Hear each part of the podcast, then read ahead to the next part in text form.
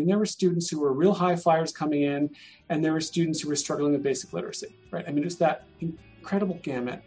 Um, uh, hugely diverse racially, ethnically.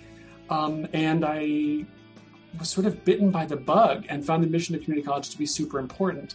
Um, I did work at a four year institution between there and my current job, but I, I have a real passion for community colleges and the potential we have, which we do not always live up to, but the potential we have to really open doors for people for whom the doors really are largely closed.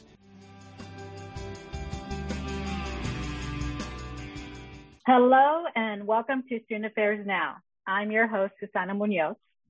Today on the podcast, we're discussing community colleges, why they're important, and what the future holds for community colleges.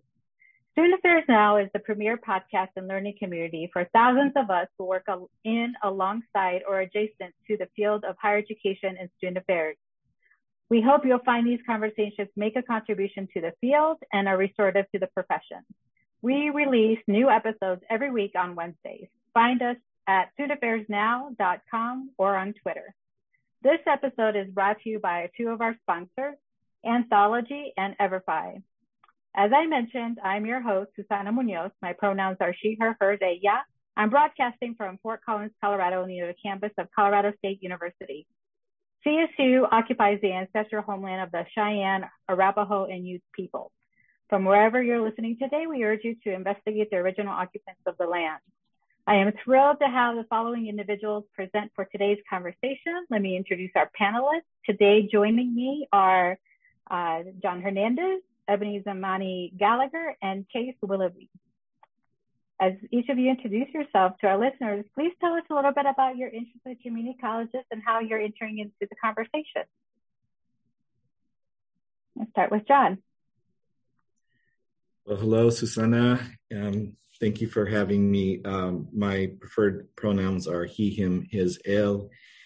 My interest in community colleges, frankly, started as a community college student. I've always felt extremely proud of being a product, uh, particularly of the California community college system. And I feel that that experience is probably what triggered uh, you know genuine commitment and passion for this work particularly at the community college uh, first generation immigrant and like many of our students that come from that background education was something that was instilled um, in my home and it became almost uh, a way to fulfill the dreams and the aspirations of my parents. And part of the reason for coming to this country was to provide for better opportunities. And um, it really helps me, I think, to understand the impact of a college education and the role it has in providing economic mobility, um, you know, open doors of opportunity. And I, uh, professionally, uh, while I've had experience at both four year public and community colleges, uh, the majority now of my experience is in the California Community College system. Um, I'm currently at Irvine Valley College, finishing my first year. Um, what a year to come into a new position as president. Uh, it, it is my second presidency, and before that, I was vice president student services for 11 years. And I've always been drawn to the open access mission of the community college. Um, so, you know, it, it attracts from the most highly talented student to that student that just needs a second opportunity and a fresh start. And we have such a multifaceted mission, whether it's transfer, certificates, associate, workforce preparation and training, adult education. So I feel that it truly meets the needs of our community, which is, I think, why that community in front of college is so meaningful and significant. Thank you. Let's hear from Eboni. Sure. Hi. Thanks for having me. Uh, my pronouns are she, her, and hers. Uh, and I'm at the University of Illinois, Urbana-Champaign. Uh, here I am director for our Office for Community College uh, Research and Leadership, otherwise known as OCCRL also a faculty member in uh, educational policy, organization, and leadership. And part of how I come into this space and place or this conversation in terms of uh, community colleges is um, have a lot of uh, overlap with John in many regards. Uh, my first exposure to post-secondary education uh, was community colleges in a sense, um, kind of trailing behind my mom as she was a return to learn um, person, and uh, and then also uh, coming full circle with that, and that I had a college um, going culture in my in my home, and so there was a certain expectancy, though my parents did not have college degrees uh, that uh, that I would, right? And so I, I think that for me,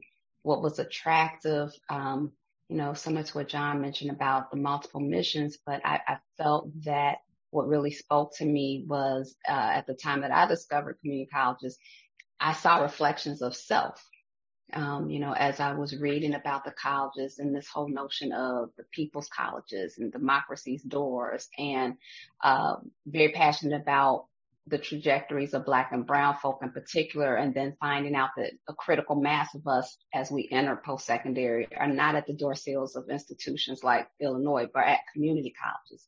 And so how do we help uh, students to navigate more um, open systems, um, you know, to more selective ones and think about how the community colleges are a game changer and foundational um, for further education, um, gainful employment, and just enhancement of, you know, one's overall mobility. Um, so that's basically what got me. Thank you. Okay. So as everyone has said, Susana, I'm so happy to be here. Thank you for inviting me. And when I found out I was going to be on a panel with John Hernandez and Eboni Zamani Gallaher, I was just kind of tickled. Um, so my name is Case Willoughby, pronouns he, him. I currently serve as the Vice President for Student Affairs and Enrollment Management at Butler County Community College. We are in Western Pennsylvania, an hour north of Pittsburgh.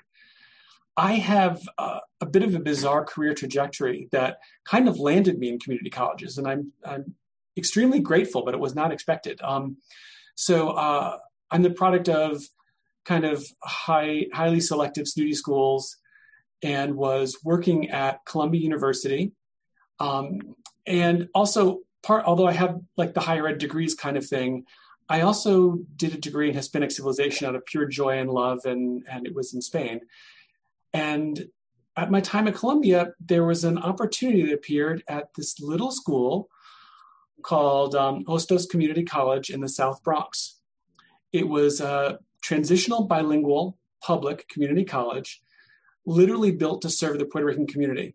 Um, that was when it was built. That was who was in the South Bronx. The demographics did change.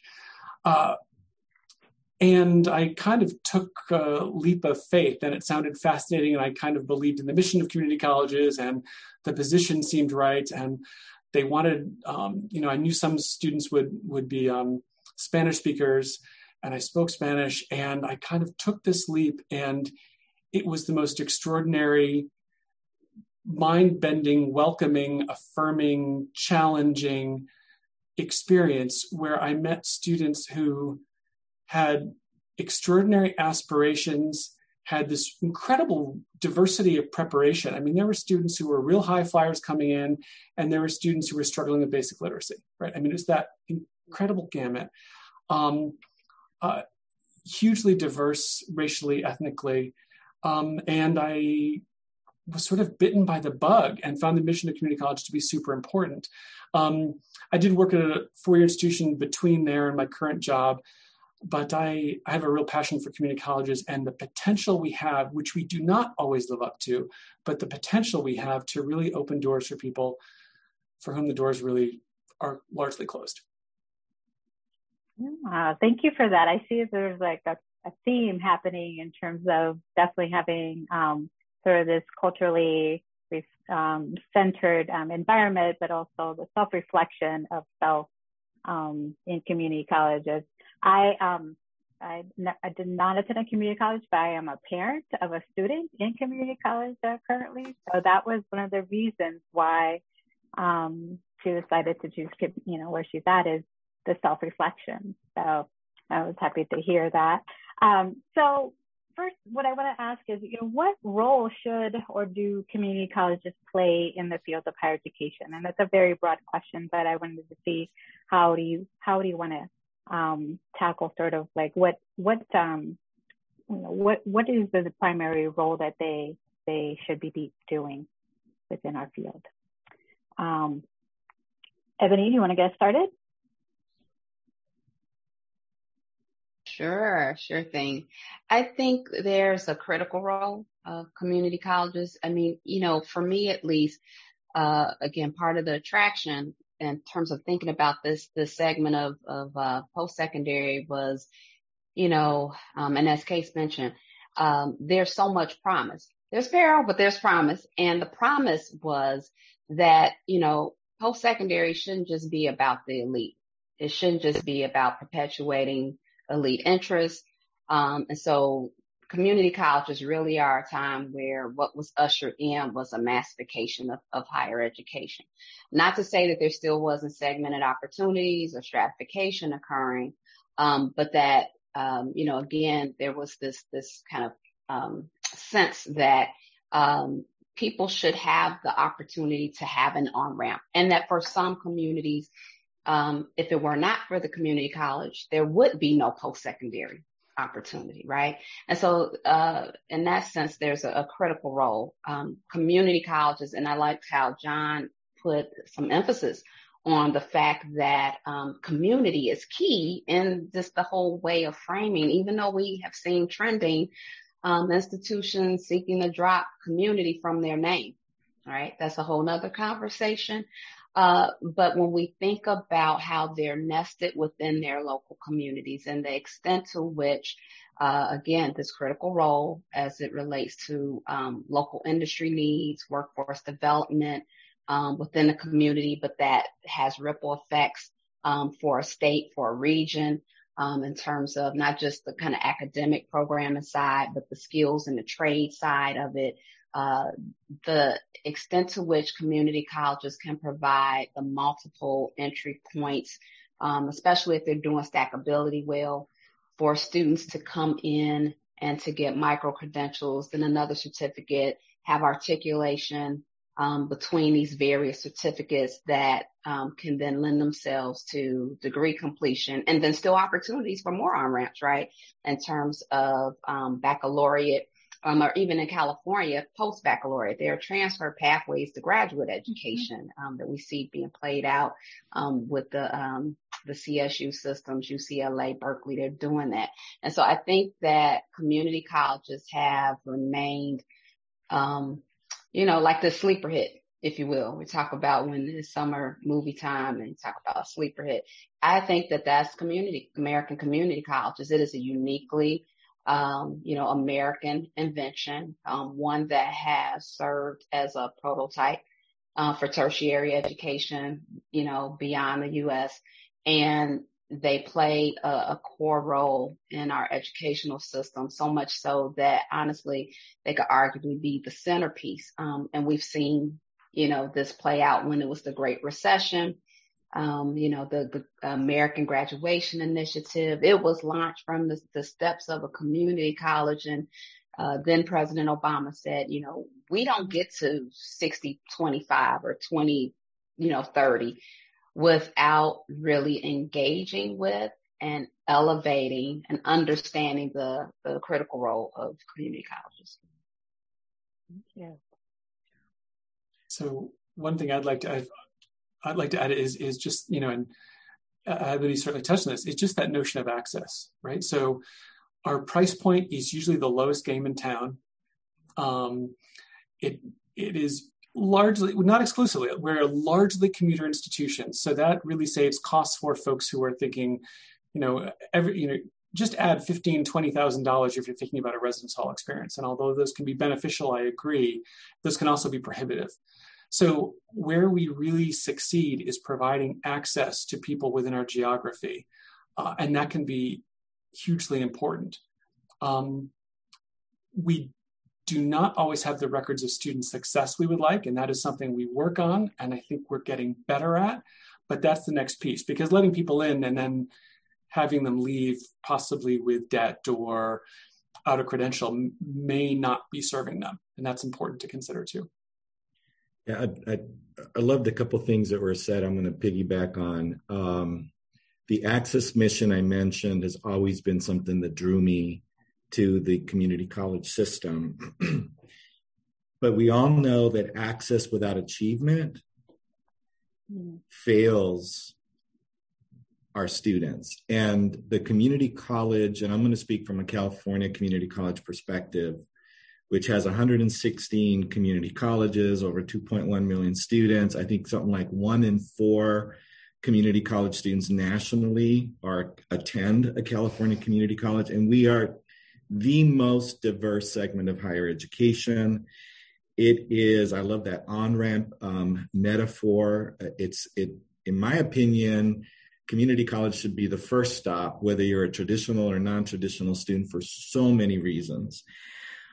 Where I think, uh, so, so I think we've done the access mission extremely well, where we are all putting special focus and attention is on ensuring that we're not leaving any students behind and that we are designing our learning environments that's designed for success and we have so many um, statewide initiatives, college specific initiatives to narrow down the opportunity gaps to ensure that we are truly meeting the needs of the students that we have. And for many, it is a transfer mission and it is a transfer focus. And we have so many educational partnerships with our four year schools. Uh, Eboni mentioned um, those uh, continued um, on ramps that go on to graduate. For example, at one of our local state four year schools, we have what's called the Gap 4 Plus 1, which is a, an accountancy program where students start at Irvine Valley College, they transfer to the four year as an accounting major, business major. They are guaranteed admission. There's a whole lot of support and a cohort experience. And then they are, after they transfer, they're able to finish a, a one year master's in accountancy, which is like the four plus one uh, model.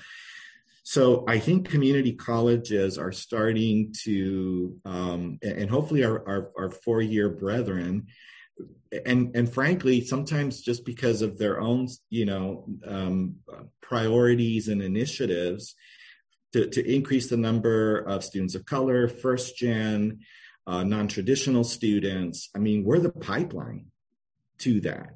So that's a big important piece. And then the other the other part that I think has been touched on is that we truly have a um, an ability to drive and really impact the local economy and especially now as we talk about you know what what will the economy you know look like in a post pandemic world and and when you look at, you know, workforce development, whether it's retraining, recertification, um, responding to middle skill jobs, industry driven, short term career ed certificates, we can do that and we can do that extremely well.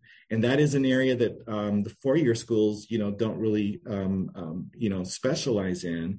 And then lastly, um, many states, and I know in California, we've um, experimented with allowing a limited number of community colleges to offer a baccalaureate degree in specific disciplines that do not necessarily compete with the four year institution.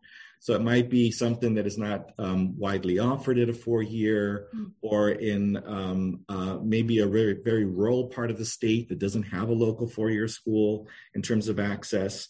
So um, I know that there's advocacy in California to expand that beyond a pilot program, make it permanent, and allow more institutions to do that. I know many states, community colleges are offering baccalaureate. I think that's a that's an evolution um, in terms of where I think we're headed.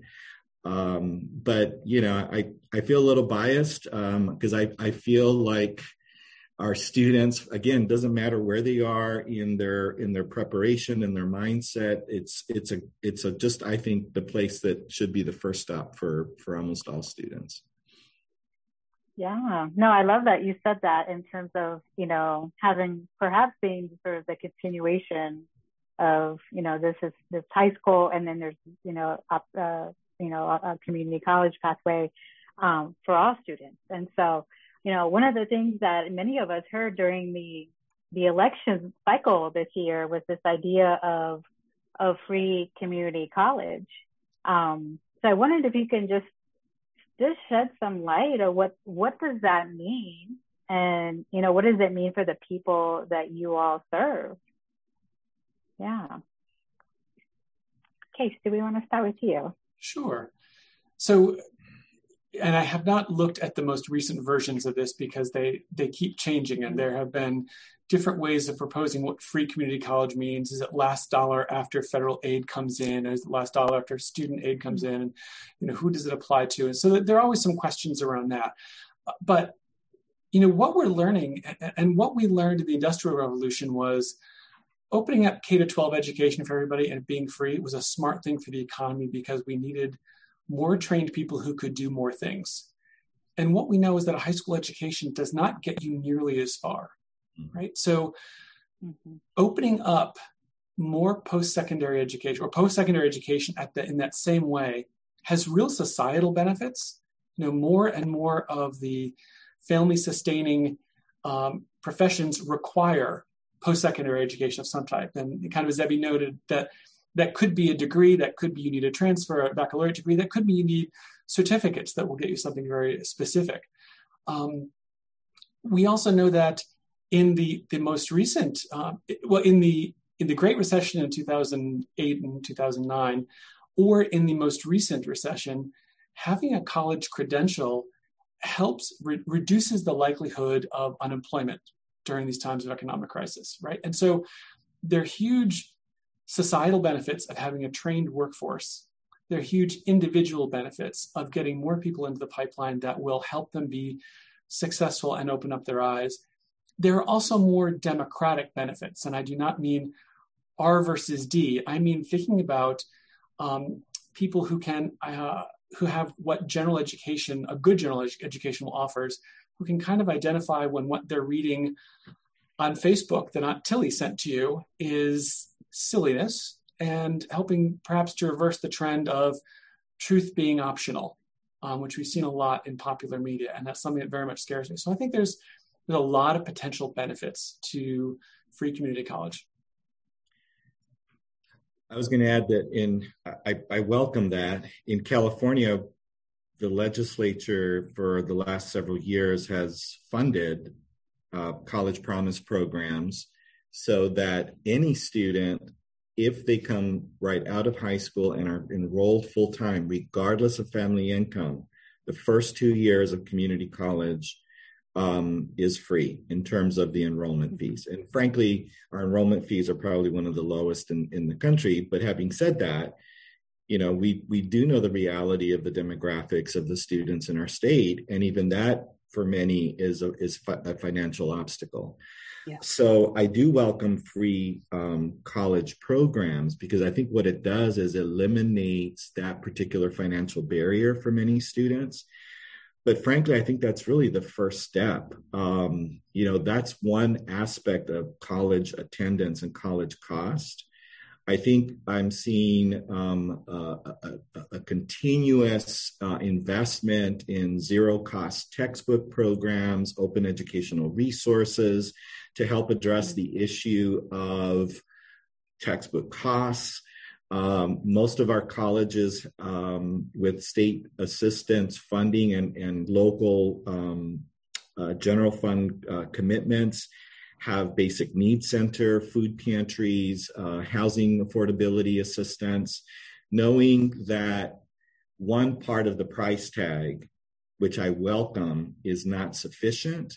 And even for students, the way the way the formulas are calculated in California, the cost of attendance doesn't truly reflect the overall cost of living expenses. So for many students, it mm-hmm. still becomes a challenge, which is probably one reason we are seeing more and more students attending part time because they are working 20, 30 plus hours.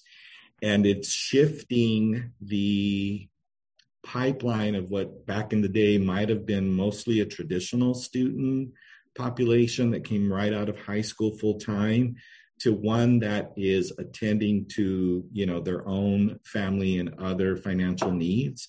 So whatever we do at the state and federal level to enhance that whether it's increasing the pell grant um, uh, award i mean i think this administration is going to be particularly with the first lady very very uh, uh, good for community colleges um, nationally and uh, i think all of those efforts uh, really help us to think about the barriers that often are in place that make it um, prohibitive for many students. Hmm. I, I echo what each of my colleagues said, but I guess um, the only other thing I would mention is I, I do believe this is going to happen um, during this administration um, in a, a far more uh, broader you know, sense. Um, we, we know there's a couple dozen states that already have uh, free tuition. Um, but I think what has to happen is, um, and there's, you know, been some recent attention, uh, regarding this. There's a new report from uh, American Institute of Research, um, that is, uh, criticizing what we do have in the way of, of these programs is not necessarily being adult um, learner friendly in the sense mm-hmm. of much of what we have seen play out to date. Again, and, and for us, the three of us, we're very much sensitive to things being four year centric. And this is another thing that for free college has really, even though we hear the mm-hmm. nomenclature of free community college, a lot of these promise programs, um, a good number of them are about, uh, you know, four year institutions, at least a quarter of them. Um, and then for those that aren't and are focused on community colleges, it's, it's really the case where they're focused on these eight, and even though we know we're headed toward the cliff where that kind of drops off, but they're still focused on these 18 year olds, no lag time, first time in any institution, going full time. Mm-hmm. And so it's not meeting the need. And back to what Kay said about, so as you think about who our learners are, and the, the variation in terms of, well, where does, where does it kick in? This is a last dollar at what point, you know, before this or, or after that. Um, and you have all of these other kind of things relative to childcare costs or mm-hmm. transportation, um, other education related expenses that even in lieu of free college, certain segments are still not able to, to, um, take advantage uh, of it. And so I think that as the national conversation expands, so too uh, should be an expansion, and we need to color outside the frame as to who this can best serve, and and especially when we think about adult learners that one have never had any post, have had no experience or engagement with post secondary. And then for that vast majority, that ne- neglected majority of some college and no degree, right? So mm-hmm. how do we use it to have them think about reskilling, upskilling, retooling, and as a means of getting them in, not just these 18 year olds that just are fresh out of high school. Yeah, no, I, I really appreciate that you sort of, um, broke it down like that because, you know, when we think about like sort of like the, the free, right, free community college, it's not, that's not going to fix it right? and so it, it ain't free. It's discounted, right? Just like when um people say, you know, you're at a state institution. You know, I'm like, yeah, we state located, not always state supported, right? Like that's different too, right? You know, right, as right. we see this disinvestment in higher ed in many states, um, and just like open door doesn't mean open access. So we got to really kind of interrogate some of those those um, ways yes. in which we describe these these measures. Yes, yes. No, I appreciate that. I think um, for many of us that um, just hear it, don't you know unpack the nuances of that. So, so thank you for that. And and just you know, sort of a, a related note, you know, in terms of um, you know COVID. You know, what what were some of the lessons that community college gained from the COVID pandemic? I know many of our institutions are are you know rearing back getting back to, you know, on campus. And um, I don't know if we've taken the time to just sort of pause and think about we don't want to go to the ways that we were normally operating before. What can we do um, mm-hmm. take advantage of an opportunity to think about new ways So I wondered if you all could shed a little bit about about that. So, John, do you want to get us started? Yeah. It, in several of the virtual chats with the president that I hosted with faculty and classified professionals, and certainly did it with our managers, um, you know, have had conversations to help people reflect and think about the ways that the pandemic helped us to think and respond differently in how we provide um, uh, telelearning, uh, support, and that there have been some good things that I would hope we don't just hit the reset button and and go back to the status quo. Um, from an instructional perspective, uh, my former institution, I you know I remember over the years faculty who said we will never teach in a distance ed. This is not consistent with our discipline and our pedagogy and and and you know what did COVID do? It forced everybody into an online environment. Granted, not everyone mastered it beautifully, and and people just began to push themselves out of their comfort zones with the technology, the tools, the instructional support.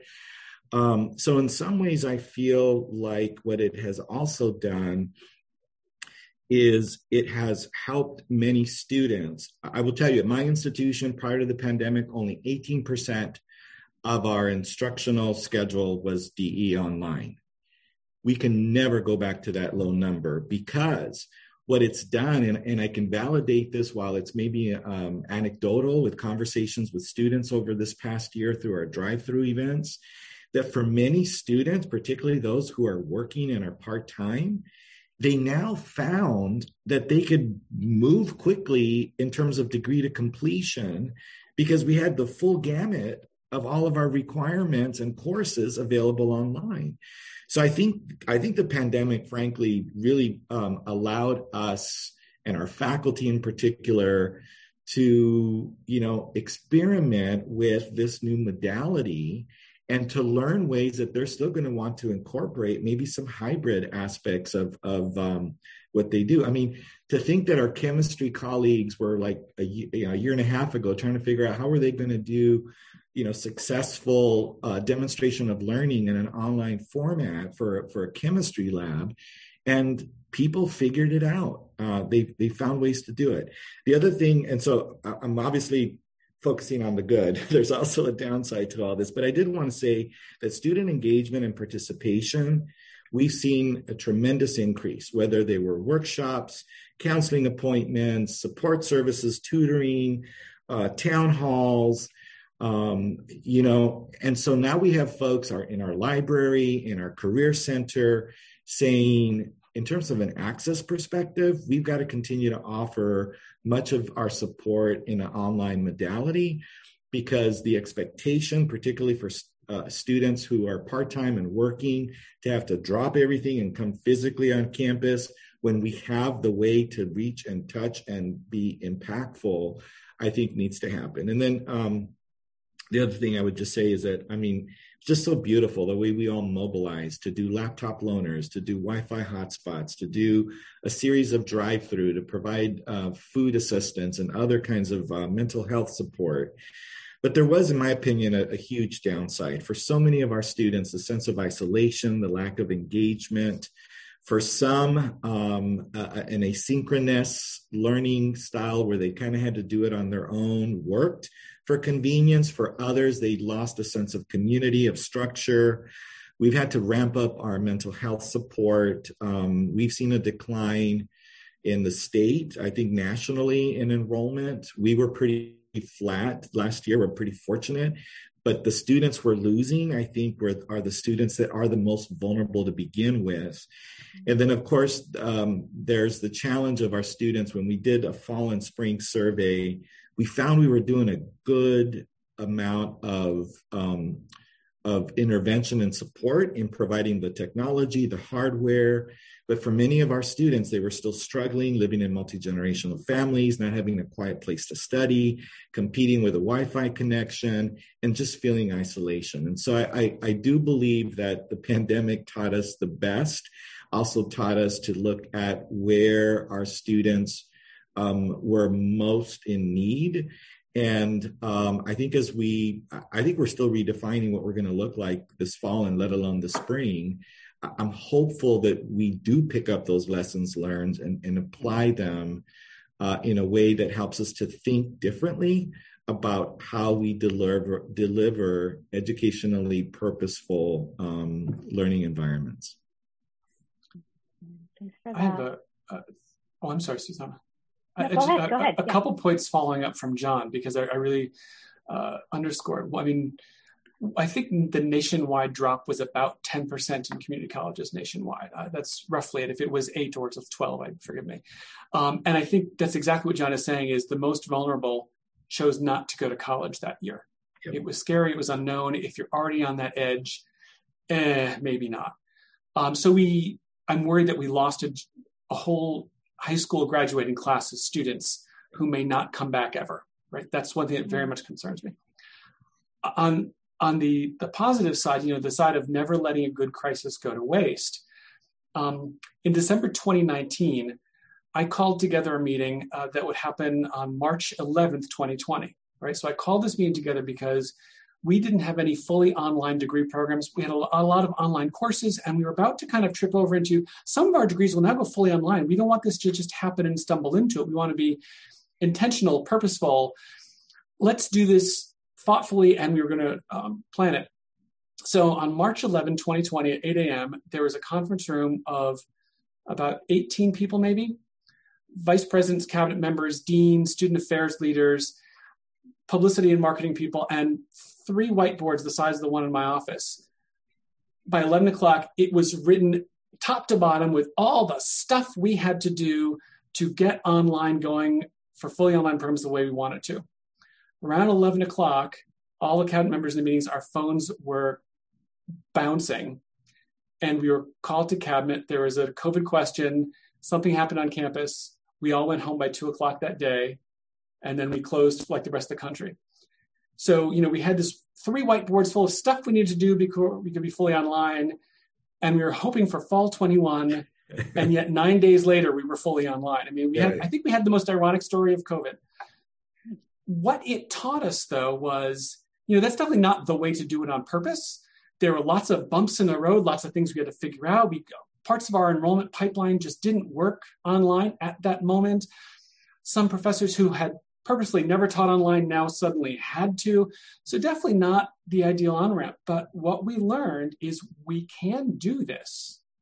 So now we have to do it because although lots of students still will want face to face and will um, succeed better in that environment, the for a student body who is facing um, multiple commitments, uh, child responsibilities, work responsibilities, so much more than quote unquote the mythical traditional undergraduate student. Online is such an amazing opportunity that we owe it to our students to do more of it and keep doing it better. And I think we've learned that we can.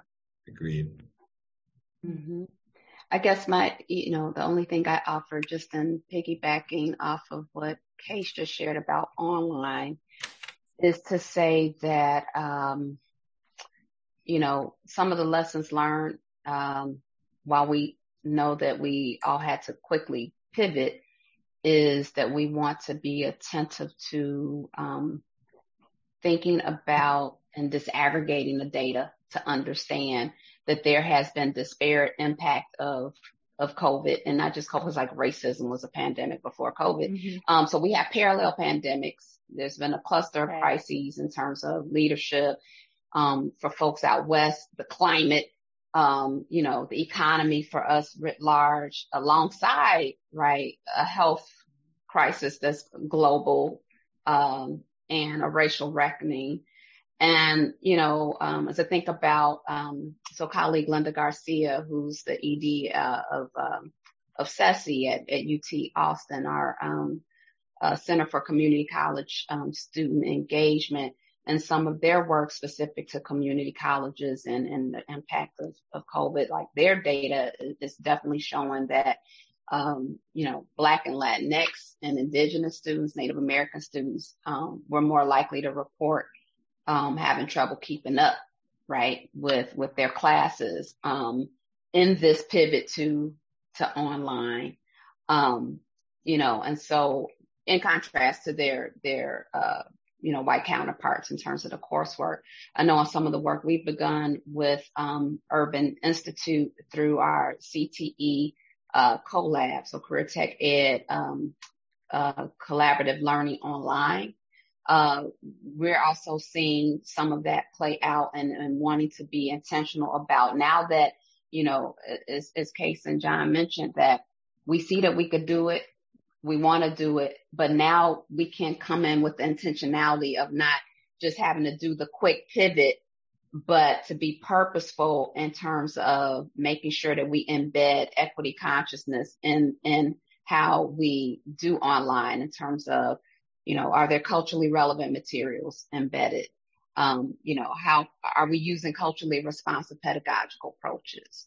Um, as we disaggregate the data and look at who the participants are in these online settings, um, as well, um, who might be struggling in terms of digital literacy um, pieces, broadband access, the logistics of, of that beyond just the, the content of the course and and working with and thinking about how do we queue up technical assistance, how do we do coaching with faculty um, and you know program leaders around the bundling and the sequencing of the courses yeah. um, and what would make sense about what might be gateway pieces and how do we reorganize when those come in so that students don't get cooled out uh, when we think about stuff but math particularly if it's not applied math or how we mm-hmm. replace it and maybe have a stat uh, or something else correct um, how do we um, you know encourage and i know um, in California, there's y'all are, you know, kind of a litmus test of what we can aspire to in some ways when it comes to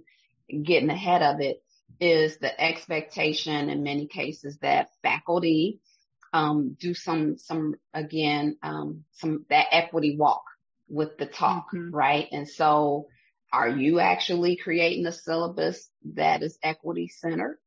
Um, and just because you and your institution say you're equity minded, equity mindedness actually doesn't equate to being equity action oriented. Like you can mm-hmm. think about it, you can have the awareness, you can have the knowledge, but that doesn't mean you have the disposition, the wherewithal, let alone the action step.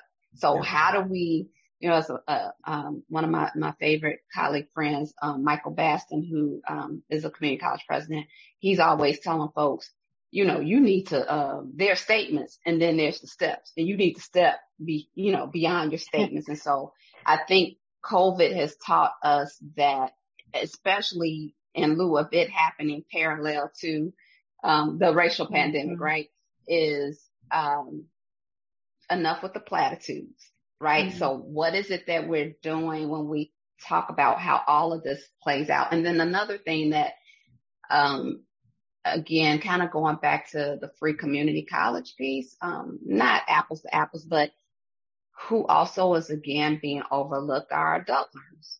This 25 plus, you know, um, learner, the one that needs to upskill, reskill, retool.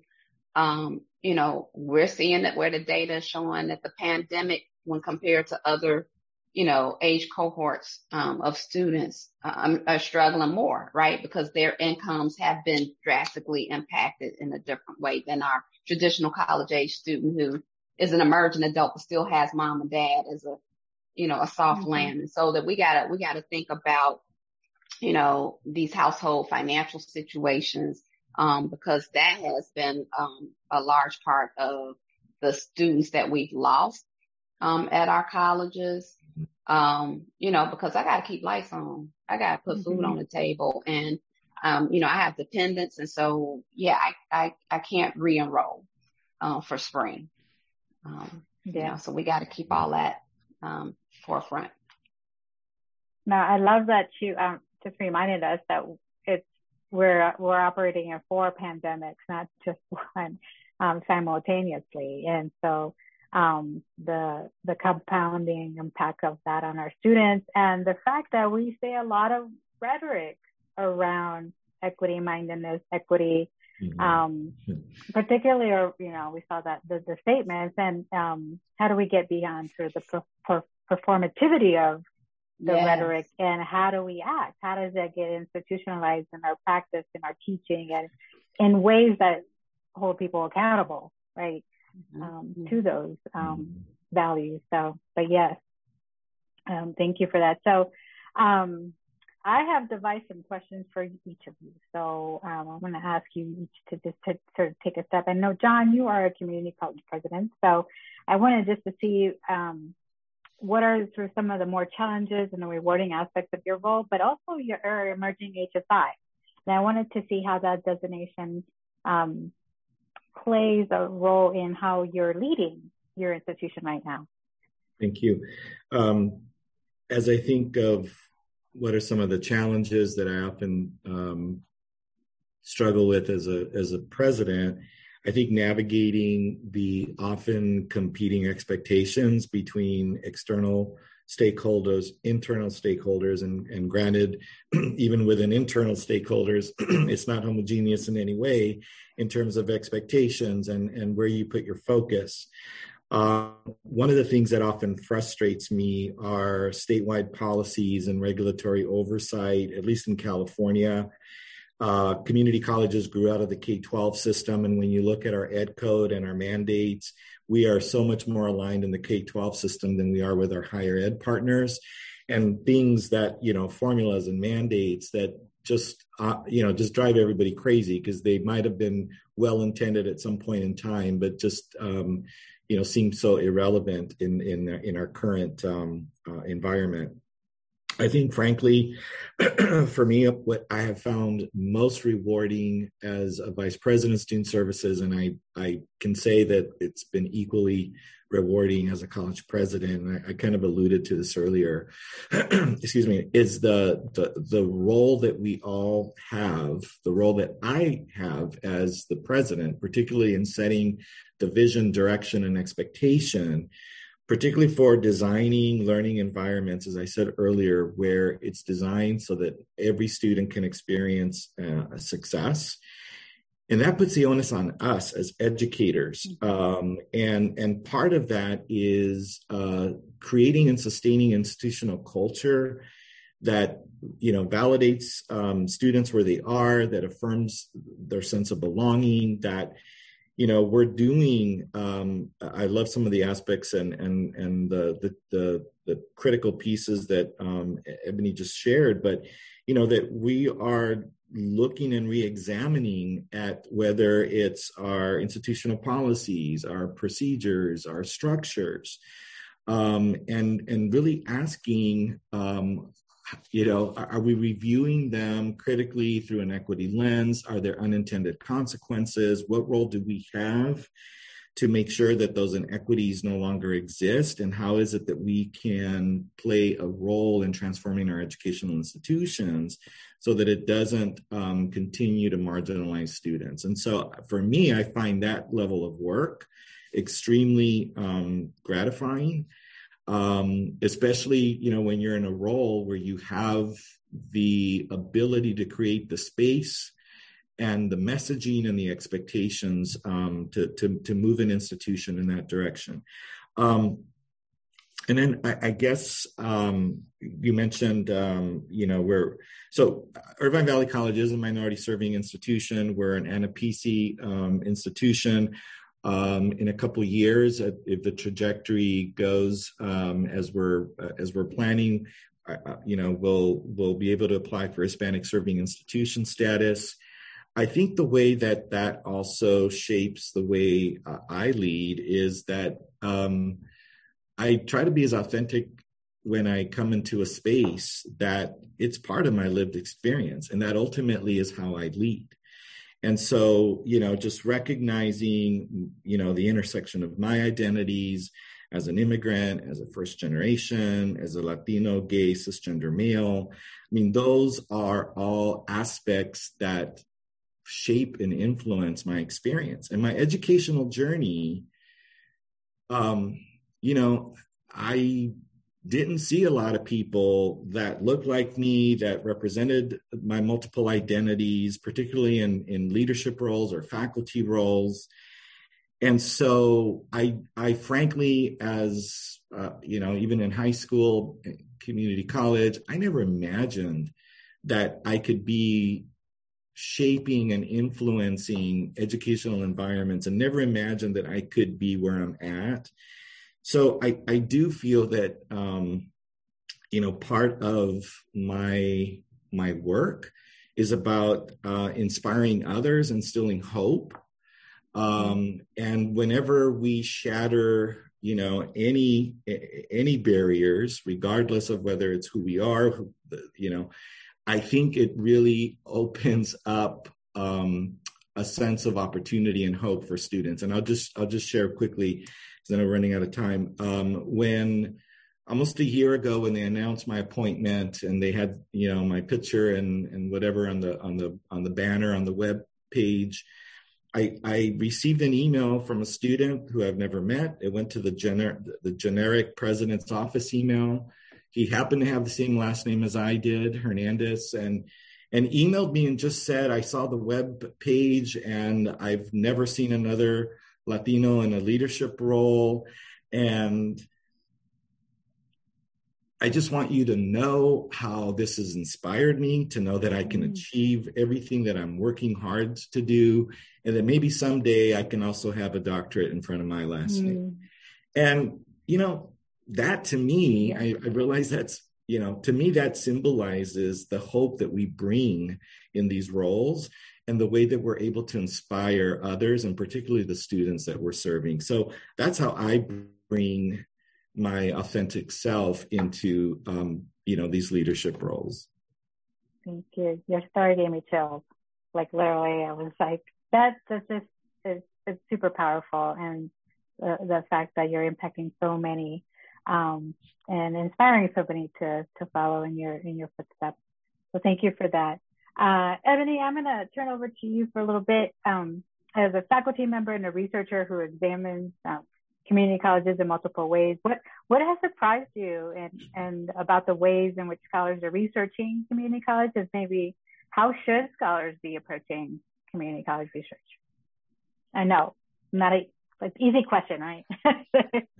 yeah, it, it is in the sense that, okay, so here's, you know me long enough. Um, mm-hmm. Case has a good sense of me too. And, and John, I know will appreciate this. I, am going to call a thing a thing. Um, so here's the thing. Uh, we got a lot of Johnny come lateness. Okay. Three of us ain't new to this. We true to this. Um, but we got a lot of Johnny come latelys. And so by that, I mean that, um, what is happening now in the sense of some of the research around community colleges, um, dare I say opportunistic from some in the research community. Um, you know, so we have a, a, a new administration in particular, you know, our FLOTUS is unapologetically, unabashedly, you know, uh, an advocate, a champion for community colleges. And so we, we see that the pendulum is swinging where additional attention, resources and the like are, are going to be channeled toward, toward that end. But we saw this happen before, right? So during the Obama administration, those first two terms, all of a sudden, you know, community colleges are the Cinderella of the ball. And I remember getting emails from some folks where it was like, Hey, hey, so can you send me a reading list? And, you know, I want to, I want to do some community college stuff. I want to, you know, and I'm like, oh, before you weren't thinking about community colleges, but you see that there's an RFP over here and an RFP over there. and so now you want to couple up with people who've either been doing this, right? Um, where this is not something new in their in their portfolio, but this is kind of the mainstay and centerpiece of it, um, and trying to catch up. So that said, There's some when you talk about um, how should people approach community college research. One, be authentic. Don't come through with this interest convergence where it's mm-hmm. kind of apparent that um, you know you're just on the bandwagon. Um, yeah. because this is, you know, and we see that with STEM sometimes, like people just doing stuff where that's what's hot. Um, you know, that's what, you know, because, um, I've been around long enough where there's many a conference short of going to, uh, uh, you know, Council for the Study of Community Colleges or AACC, like Community College League for Innovation.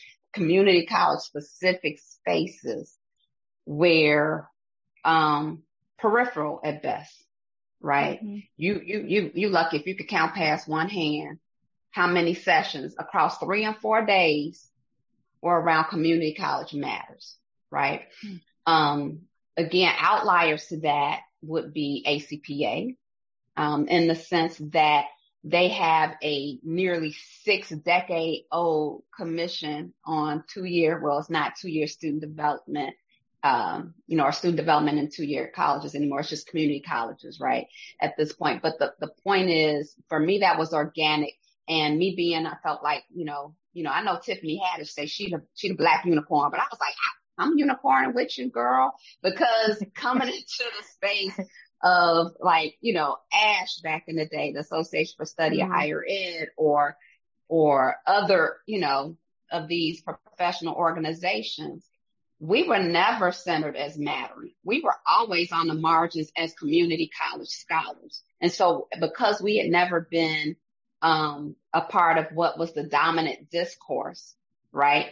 Um, yeah, I'm giving people side eye now that are kind of like, ooh, I'm in, I do transfer, I do this. No, they dabble. Um, right. So that kind of thing. So when you say, uh, what can folks do? One is come from a place of authenticity and care about the work, um, and not interest convergence. Two, or being opportunistic. Um, two is there's none but space, room, and opportunity. Okay. You want to get in, fit in, you can make a splash. Don't dip your toe, dive. You can get some. Okay, so we need lots of stuff that folks can attend to. Who, who's dissertating out there? Listen, listen. Okay, I'm gonna give you a little, gonna give you a little sneak peek. Okay, we got enrollment crisis right now, right? We just talked about mm-hmm. a cluster of crisis right now. So what's happening in the community college space about that? Because again, what leads is often this four-year centric thing. Camp, campus climate issues. Come on. Mm-hmm. Community colleges got racialized realities, but we don't hear about that. Even though if you unpack the data, uh, my colleague Luke Wood and I um, did some work where we looked at, you know, issues of like crosswalking, anti-defamation league data with FBI crimes, um, statistics reports, um, and then looking at what we have in the way of what the uh, Department of Ed is getting from the colleges and we're seeing the same trajectory that's happening in K-12 or four year for the two year sector that hate is on a rise on these campuses. And when you unpack the, um, the data in terms of reported hate crimes, that the highest category, the leading category are racial hate crimes. Okay. There's some research for you. We need work on executive leadership and training these professional um, training programs and the changing of the guard. We had what we thought was going to be this bubble where all the boomers were going to make an exit. We had the Great Recession. What was projected as this exit didn't readily occur. So then there was a bottleneck in terms of some of the advancement opportunities unless people are really mobile. Um, but now we're getting to a point where we need to look at that again. Um, in terms of this changing of the guard because there's um, it too often is it where higher ed programs don't have a class on community mm-hmm. colleges, mm-hmm. let alone a suite of offerings around the community college space or um, socialize their students in the understanding that there are very viable career pathways for self-engagement, fulfillment, and where you can really make a difference in terms of students being able to self-actualize, that that's not being prioritized in a lot of these programs. Mm-hmm. Um, and so there's missed opportunities there. I'm thinking about Nikole Hannah-Jones and boards. Yeah. Okay. Ooh, guess what? They real white in community college spaces too, y'all. Study some of these boards. You know, if we're talking about diversity walk, diversity talk and that kind of thing, um, what are the trends in terms of what we see relative to board appointments? Because there's a lot of politics to that that's happening too. Um, completion data you know, doing work around not treating community colleges, um, you know, in a way that is punitive, uh, when they are playing such a huge part in the success story of so many students. And so really kind of interrogating and poking at that bear around how, um, you know, the, um, the, uh, college student board, like how, how do we um, look at success and who is completing and what's an attrition and do you have to have, you know, no time off continuous enrollment, only be full time because that's not our student, right? Mm-hmm. So we need more research around that. Um, I can go on like a litany where if I started, if I had a scroll and then we unrolled it, it would thump you on your toe and then keep on going, you know, across the floorboard because it's that much uh, stuff that um, we really can attend to because this has often been an area that's overlooked or treated as an mm-hmm. afterthought. Um, but there's a core of us, and, we know who mm-hmm. each other are, mm-hmm. that, um, you know, um, often I had this, this thing where I'd be joking about, you've seen those Capital One commercials, um, Jennifer Gardner, um, yes. you know, my, my boy Sam Jackson, they be like, what's in your wallet? Well, guess what? When all I was coming up with was lint, was, it was only lint in my wallet. This was what I was passionate about and gonna attend to. So we need other folks that want to be champions, regardless of the the change of regimes mm-hmm. in terms of administrations or who wants to to be nice to community colleges or not today, because we know we matter. And so it's about you know, getting from those margins and centering the institutions to matter. And I guess that's why I'm so passionate about it is because community colleges have been among the most marginalized of institutions within the higher ed realm seeking to do the most with the least for those that are the most minoritized in society. Yes. So, yes. Yes. Yeah. You said a lot. That was a lot. Yes. But it had to be said. It had to be in here. Call um, a thing a thing. Yes, called, we called the thing a thing. Um, so I appreciate that, um, that the list. Yes. Um, and then, yes, the long list. So, um, so, Case, the question that I have for you, um, our audience in this podcast is largely largely student affairs educators. What should our field know about aspiration and goals of community college students, and what can the field of student affairs do better to support student affairs administrators and practitioners? So, I think in in the major student affairs organizations, there is still um, they're still centering traditional four-year residential students, right? Um, and they and many programs and, and sessions you might attend at those conferences will still have this de facto assumption that students live on campus, they're full time. That's that's not even really the norm in four-year institutions now, but it's not even close to the norm for two-year institutions. So I think really understanding who community college students are, right? Um, more likely to be working, more likely to be parents, more likely to be non-traditional age, more likely to be students of color. Um, that's going to be a key factor in that. Uh, now, I'll also say that sometimes the mark can be uh, missed a little bit in that, you know, so a lot, a lot of um, conversations happen around social justice. Uh, ACPA has their extraordinary um, uh, uh, imperative for racial strategic imperative for racial justice. Wonderful, important things. What I don't hear as part of that, and I think should be, is thinking about student success. Because if we're talking about racial justice, but not having a conversation of what are the um, equity gaps in terms of disparities between different groups of students crossing the stage at the end of their time at your institution, right? Um, what are the differences in are they walking away with or without a degree? How much debt? You know, we have a mm-hmm. huge student debt crisis in the country and it saddles people for years. And if it saddles you without a degree, that is a huge burden for decades, right? You can't get out of that debt. That is, um, you can't even get out of it with bankruptcy. So I would like to see a greater tying together of some of these concepts of thinking about student success, what supports need to be in place um, at, in this concept of social justice work because I think they are really connected.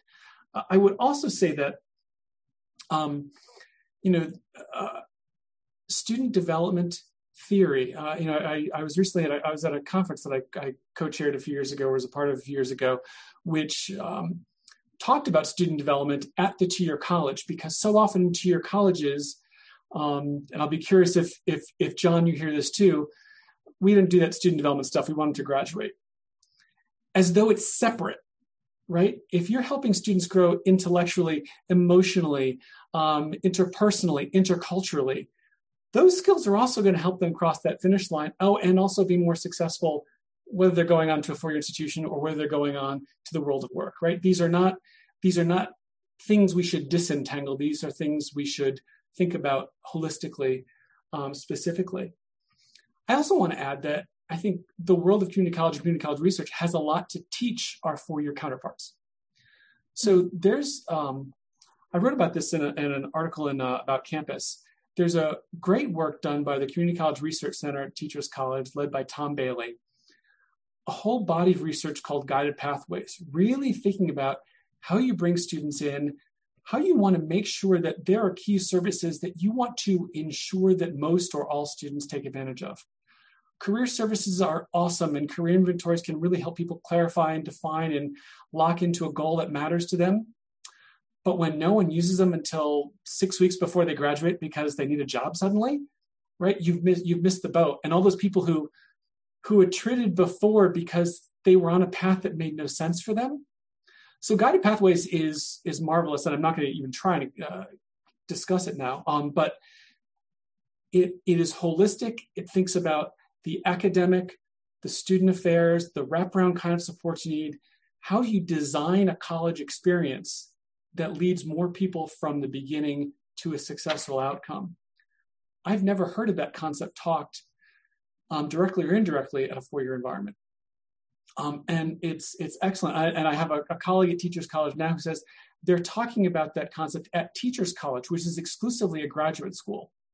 Mm-hmm. So the notion that is not would not be helpful for a foreign institution uh, saddens me. And I think we we have so much to teach and share that. Um, uh, to Eboni's point, I'm glad ACPA has a strong uh, commission for for the two-year college, but I, I, I even there the voice isn't as loud as I think it could be, or is not as heard as I think it could be, to better the the organization and the profession.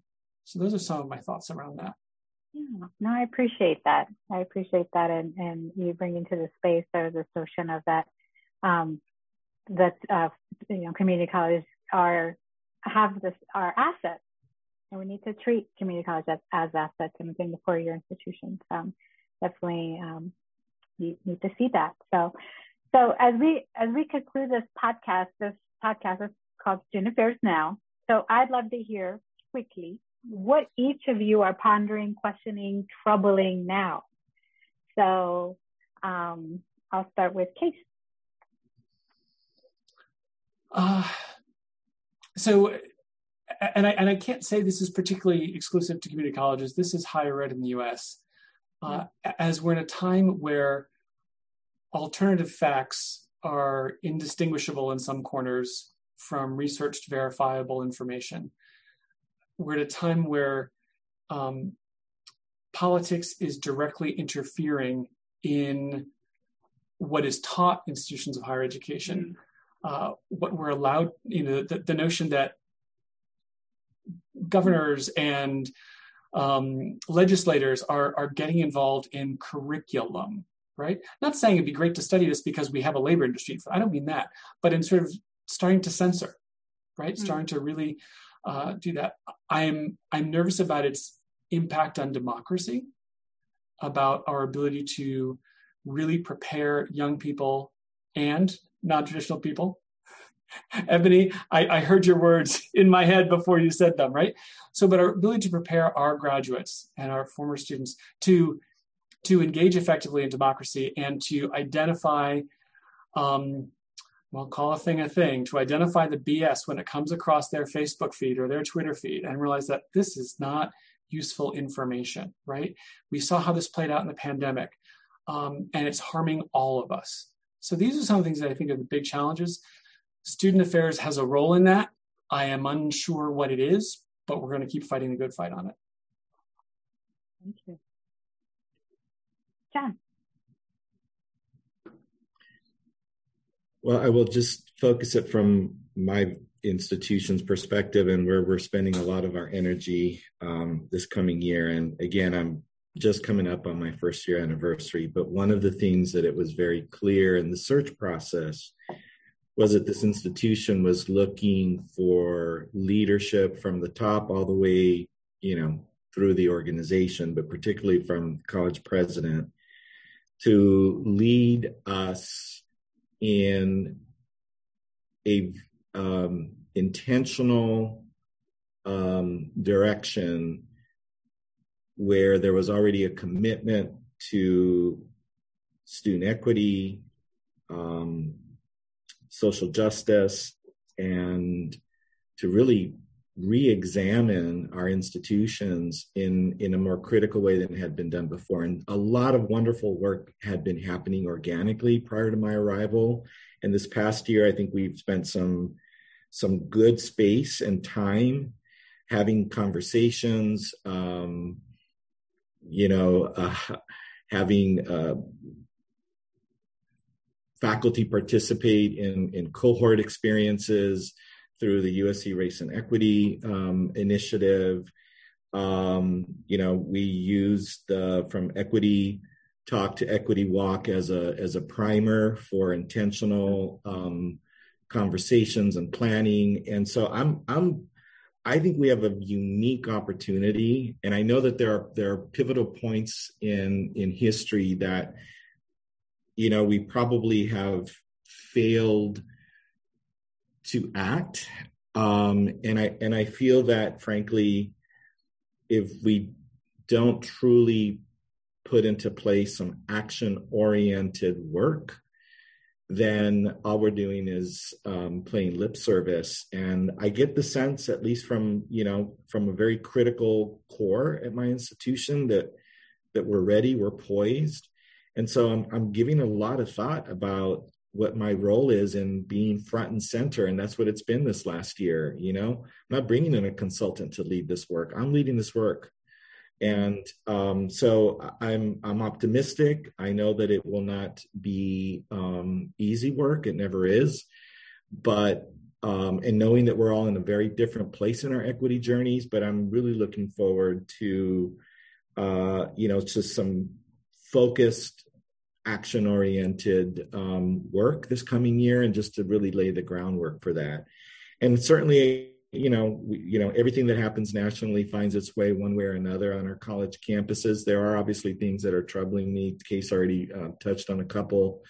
Um, you know and uh, and that's kind of the, the, the the political environment and dynamic that we have to navigate as well um, and sometimes, you know, it may feel like our hands might be tied by our boards, by, you know, um, policies and things of that nature. But if we're not going to be bold and if we're not going to um, really lead in the way we need to, I just feel like it'll be a missed opportunity once again.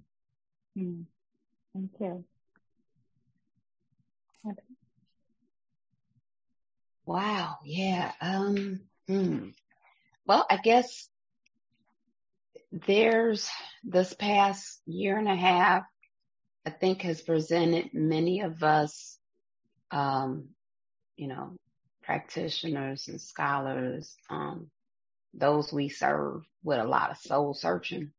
It's, I mean, it's just been a lot. People are carrying a lot. They're holding a lot. Um, and, and so, um, as we move into this next AY, the academic year, um, I think we, we still have to, um, extend some grace, mm-hmm. um, in many regards. Um, and I think that, uh, like my colleagues, I, I do have some concerns about, um, what is quickening in terms of, um, you know, quickening and pace and um, trending in terms of these statewide bans that are, are targeting um, teaching the truth. Because I'm, you know, my thing is um, when we talk about calling a thing a thing, um, truth hurts. Truth can hurt, right?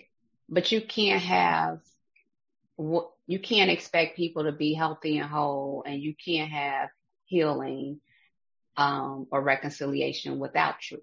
And so um, I think this next year, certainly in many classrooms across the country, um, you know, and I, it was recently, I think, uh, uh, there was some summer session classes at a few, I saw headlines at a few different community colleges that were paused and or canceled, you know, um, mm.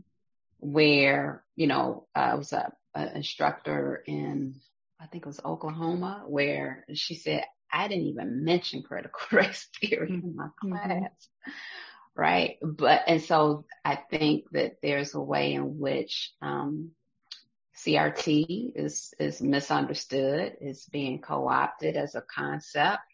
Um, and that, um, the way in which these bills are misconstruing, you know, this has, is, is, uh, we gotta really prompt people to, to think in a more nuanced way about what is going to be, cause it's a chilling effect, I feel, that's going to happen on teaching and learning across the board.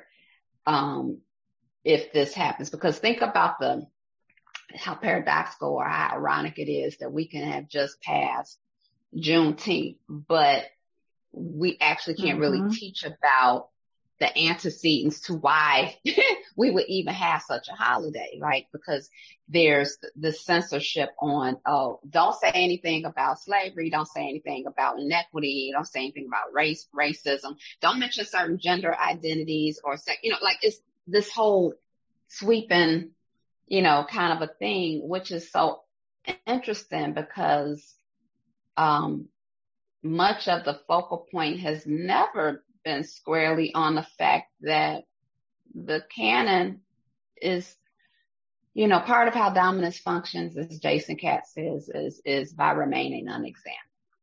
Mm-hmm. And so we're at a really critical juncture where there's pushback from school districts all the way through community colleges and universities um, that I think is actually going to continue to heighten. And so I'm I'm I'm interested in see um, where we are um, as we move into the fall and through the spring of this this next academic year. But that said, we're going to stay the course uh, mm-hmm. as uh, Tia McNair and and Estela Bensimon. We're gonna we're gonna walk our talk, our equity walk, our talk, um, in terms of how we um, really try to hold ourselves accountable. Um, because the company I'm in, we don't see, we don't do this. It's about all of us kind of collectively understanding that, um, we could ill afford a throwaway group and we can um, not just put the onus on students or victimizing students, but to understand that there are more uh, structural and systemic issues at play so that once we can kind of, you know, get at those layers of the onion of individually and personally or interpersonally and institutionally, then we can start moving the needle and chipping at because we again we got to get honest with that though right we got to be mm-hmm. truthful and so you can't chip away at the structural impediments and the systemic inequities many of which are um, racialized unless we you know come bearing the truth.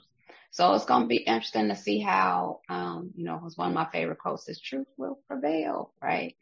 Um, so hopefully it will. Yes. Thank you for that. Thank you for leaving us for something for us to think about and and uh, and and I think y'all just gave me a lot of some hope as well as you're leading and you're researching and um, um, your institutions and your students. So thank you. Uh, thank you again to our panelists. I'm grateful for your time and for being guests with us today at Student Affairs Now. I want to thank our sponsors, Anthology, Transform your student experience and advance co-curricular learning with Anthology Engage. With Engage, you're able to easily manage student organizations, efficiently plan events, and truly understand student involvement to continuously improve your engagement efforts at your institution. Learn more by visiting anthology.com backslash engage. And also like to thank Everfi. Thank you for your support. How will your institution rise to to reach today's socially conscious generation. These students rate commitment to safety, well-being, and inclusion as important as academics and extracurriculars. It's time to reimagine the work of student affairs as an investment, not an expense. For over 20 years, Everfi has been trusted partners with 1,500 colleges and universities. With nine efficiency studies behind their courses, you'll have a confidence that you're using the standard of care for student safety and well-being with proven results. Transform the future of your institution and community you serve. Learn more at everfi.com backslash student affairs now. Huge shout out to Natalie Ambrosi, the production assistant for this podcast who makes us all sound and look good. Thank you for listening. Um, if you haven't received weekly newsletters, please visit our website and scroll down to the bottom to the homepage to add your email. And while you're at it, check out our archives. Again, I'm Susana Muñoz. Thanks for a fabulous guest today who joined us. And to everyone who's listening and watching, make it a great week. Thank you.